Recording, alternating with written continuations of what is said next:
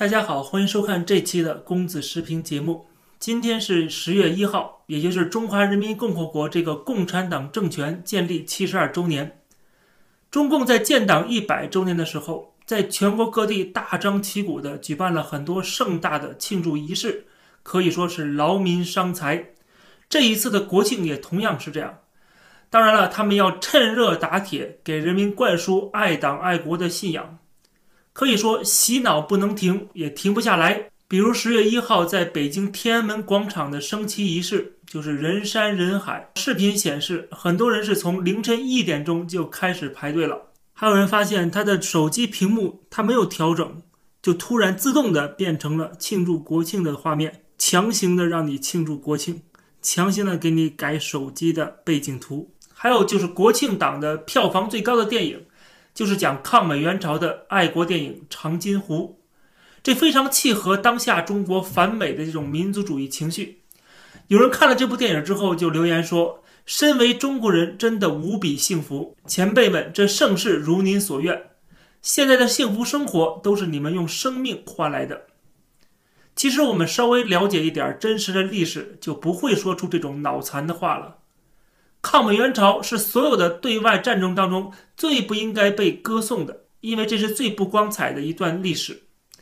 当时建国没有多久，人民还饥肠辘辘。毛泽东这个儿皇帝为了替这个宗主国卖命，不顾身边所有人的反对，穷兵黩武，劳民伤财，派大军进入朝鲜作战，偷袭了差点就完成朝鲜半岛统一的联合国军。结果呢？不仅造成中国军人大量死亡，中国也开始与欧美世界严重的对立。此后的几十年被隔绝在这个资本主义世界之外，然后就只能自己跟自己搞内斗了。另外，对朝鲜半岛的人民来说，中国的参战成功的维护了朝鲜的共产政权，导致数以千万的朝鲜人民至今还被囚困在这个金家王朝的独裁专制统治之下。可以说是疑惑至今，这其中最大的一个获利者，当然就是当时的苏联了啊，也就是中国共产党的亲爹。小粉红说：“现在的幸福生活都是这些军人们用生命换来的。”事实真的是这样子吗？现在所谓的幸福生活，难道不是跟美国友好往来，引入了西方文明才获得的吗？小粉红所谓的我们现在的幸福生活，它不仅不是这些军人用生命换来的。恰恰相反，这些军人的所作所为，公然与整个西方文明世界对抗，等于是拖延了中国改革开放、加入整个西方资本主义世界的，呃，这个时间拖延了好几十年。在这期间呢，多少次的血雨腥风的政治运动，搞内斗、内耗，可以说是毁了至少两代的中国人。这些军人的生命所换来的是中国人和朝鲜人的无尽痛苦。和慈父斯大林的微笑而已。当然了，我们也认清楚，就是抗美援朝它是必然会发生的。毕竟中华人民共和国这个政权就是靠苏联扶持而建立起来的。那么，当美苏争霸的这个冷战大格局之下，你的俄爹让你去替他当人肉盾牌，你怎能拒绝呢？你好意思拒绝吗？长津湖战役就是抗美援朝当中一个决定性的战役啊，等于是说。中国是秘密的潜入到了朝鲜半岛，突袭了联合国军啊，打了他们一个措手不及。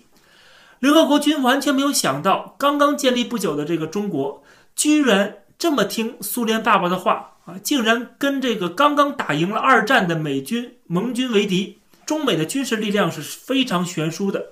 但是中国靠人海战，靠偷袭，以接近四比一的伤亡率。组成了一个人肉盾牌啊，替苏联爸爸充当了炮灰，保住了朝鲜。当然了，也差点让中国成为第二个被核弹轰炸的国家。就是这么一场既非正义，又干涉他国的内政，还被境外势力操纵的有百害而无一利的战争，在改革开放几十年之后的中国，居然还在拍电影进行炫耀。但是舆论宣传它不需要符合事实，它只需要去一味的去宣扬纳粹式的强权思维、丛林法则，甚至根本不把联合国、不把这个国际社会、不把国际秩序放在眼里，美其名曰是弱国无外交，当权者让每个人都去相信，只要是为了这个国家富国强兵啊，这个至高无上的目标，那么有必要的时候就要牺牲个人的价值跟权利了。这就是集体主义的一个精髓，就是个人权利让位于这个国家，国家可以随时的侵犯个人的权益，而这个国家呢，它又不是一个大众民主，不是人民当家作主，它是极少数人控制的，或者说呢，就是实际上就是共产党这个党组织啊，它只不过是披着一层国家的外衣，说白了就是少数人让多数人去替他们送死，这就是我们经常说的党国体制。所以，我们不要把中华人民共和国这个政权看作是一个正常的民族国家，而是要把它看作是一个列宁主义的政党。这个时候，再看中国大地发生的各种光怪陆离的现象，咱们就能明白这个现象背后的本质了。就像这部电影《长津湖》，它产生了一个非比寻常的洗脑效果，可以加强中国人从小培养出的这种既无知又狭隘的所谓的爱国情怀。同时呢，它也是一种扭曲的历史观跟价值观。当它作为主旋律爱国影片已经打破了国产票房记录的时候，我们就可以感受到一股寒意起来了啊！就是中国在这个战役当中，它很明显是逆历史潮流而动的，它是与欧美发达国家组成的这个资本主义世界为敌的。直到几十年之后的改革开放，我们已经是。呃，部分的顺应了这个大趋势，融入到这个西方的大家庭当中。没想到今天又要宣扬过去那个错误的决策和非正义的战争，那我们就可以想象中国未来会走向何处了。用一句俗语概括，就是好了伤疤忘了疼。最近有观众在推特上面给我发来了很多的关于中国的一些消息，我选了几个，我觉得很有意思。一个是孟晚舟回到了中国。山东的邹平市第二实验小学就给孩子们出题了，让孩子们回答关于孟晚舟事件的一些问题。问孟晚舟是谁，被谁扣押了，为什么扣押？这起事件到底告诉我们了什么？当然了，这并不是说真的要启发孩子思考实事的能力，更不是训练他们的批判性思维能力，而是它是有一套标准答案的。最后不外乎还是洗脑。啊，就是祖国强大了，厉害了，我的国，中国人很骄傲，祖国是你坚强的后盾。这套标准答案，我们用脚后跟都能猜出来。如果有孩子按照我们公子时评的节目里的说法来回答这些问题的话，那么学校肯定就要找家长了。另外一条消息呢，同样在山东，政府已经下令要求所有的小学生都要掌握一门艺术特长，并且要会唱主旋律的爱国歌曲。这个做法，呃，对于经常看我们节目的观众一点都不意外啊，因为我之前讲过了，所谓的这个教育改革呀，禁止补课呀，说白了就是不让学习，只能学习，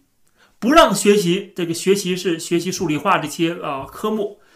只能学习的习是指的习近平思想。还有一个观众也给我发了一张截图，我不知道是哪所学校，但上面很清楚的写着说要收集跟了解学生的思想状态。特别是少数民族的学生，还写了括号，尤其是新疆籍学生。还有就是学生最关注的有哪些国内外的事件，重点是学生在社交媒体上关注的网络热点和看法都是什么。然后说每个寝室都要提交报告。可以看得出，中共不仅要限制人民获得的资讯，它还要限制人民的思想，对人们的思想进行随时随刻的监控。这种做法在习近平上台之后可以说是变本加厉了。中国政府现在花这么大的力气去给民众进行洗脑啊，极尽全力的去宣扬这种狭隘的民族主义、爱国主义，把党国进行强行的绑定啊，然后让所有人都心甘情愿的热爱祖国，也就是为这个党组织献身。这背后还有更深层的原因，就是说共产党害怕了，他怕什么呢？就是今天的共产党在一点点失去在中国的执政合法性。合法性来源过去有两个，一个是形而上，一个是形而下。形而上就是你的思想意识或者是信仰，这是虚无缥缈的一个东西，这是 made up 的啊，造出来的，让你相信的。还有就是形而下的，就是实实在在的利益。过去在毛泽东时代是形而上啊，就是宣传这种意识形态，说是工农政权，我们要搞阶级斗争。要消灭资本主义，实现共产主义的一个天堂。不管把中国搞得多么混乱、多么无序、多么暴力啊，多少人家破人亡、尸横遍野，但是中国人仍然相信这是一条正确的道路，愿意跟随毛主席的脚步。但是随着毛泽东的死，还有中共高层的内斗政变，还有就是跟欧美关系逐渐拉近距离，要对抗苏联的修正主义吗？那么中国人就发现过去是上当受骗了，什么狗屁的共产主义，别说去解放整个西方人民了。中国大陆连香港跟台湾的发展水平都比不上，所以说宣传了几十年的这个马列主义意识形态就被彻底抛弃了，这就是形而上的合法性崩溃了。到了改革开放的年代呢，中国被迫卷入到这个资本主义的全球化当中啊，所以说中共又找到了一个形而下的合法性，就是经济增长，人民生活水平确实也提高了。这就是邓小平所谓的致富光荣，这一下子中国就进入了江泽民所说的闷声大发财的年代，持续了好几十年。那么今天就遇到了一个严重的问题，就是这个资本主义全球化走到了一个瓶颈，美国的内部矛盾转移到了对外的贸易政策上边，就说美国一咳嗽，全世界都打喷嚏啊，它这是牵一发而动全身。当美国决定要加强自身的基础建设，提振制造业。保护知识产权，转移供应链，那么整个资本主义世界都在跟着转变。这个时候，中国的处境就特别的尴尬了。我之前专门有几期节目讲过中国的经济结构问题啊，我就不再重复了。总之呢，就是依靠低端制造业的所谓的这个世界工厂，眼看就要开不下去了。那么产业升级、自主创新啊，这更多的停留在口号上面，或者说是为了骗地方的财政经费。即使是由国家扶持的大项目，在关键技术上面也被卡脖子了。比如说华为就是一个典型的案例。这种每况愈下的经济状况，让中国逐步失去了改革开放过去那个时期积累的执政合法性，就是形而下的这个。那怎么办呢？习近平有办法啊，那就是从形而下重新转移到形而上，再回去。所谓的不忘初心呢？革命精神呢？红色传承啊，就是把过去那套形而上的手段再拿出来用，重新给中国人打鸡血、打兴奋剂。但是这个兴奋剂它是有时效的啊，它不可能是啊这个长期的有效，所以它要不停的打，而且它还会产生抗药性，所以说这个剂量要越用越大。比方说一开始你口头上唱唱红歌啊，参观一下红色的经典。每年推出这么几部主旋律电影就可以了，到后面就不行了，就要定时的参加学习班了，要用学习强国的 APP 考试做题啊，要改造小资产阶级知识分子，要打土豪，要大锅饭等等等等。因为有人会忌惮这个中国在走回头路，所以说呢，他不会公开的去宣传这是文革，或者说啊毛泽东多么伟大，他是弄了一套新的包装。叫做什么呢？叫做爱国主义，或者说叫做中华民族的伟大复兴。他等于是把这套开倒车的做法，跟爱不爱国来绑定在一起。如果你反对这些左倾的政策，啊，你居然敢反对伟大领袖习近平，你敢批评他开倒车，那你就是不爱国，就是既得利益，就是受资本控制，那就是境外势力，你就是阻碍。中国的崛起和民族的复兴了，这可以说是今天的共产党找到了一个新的法宝它的内核还是毛泽东式的那个意识形态的宣传洗脑，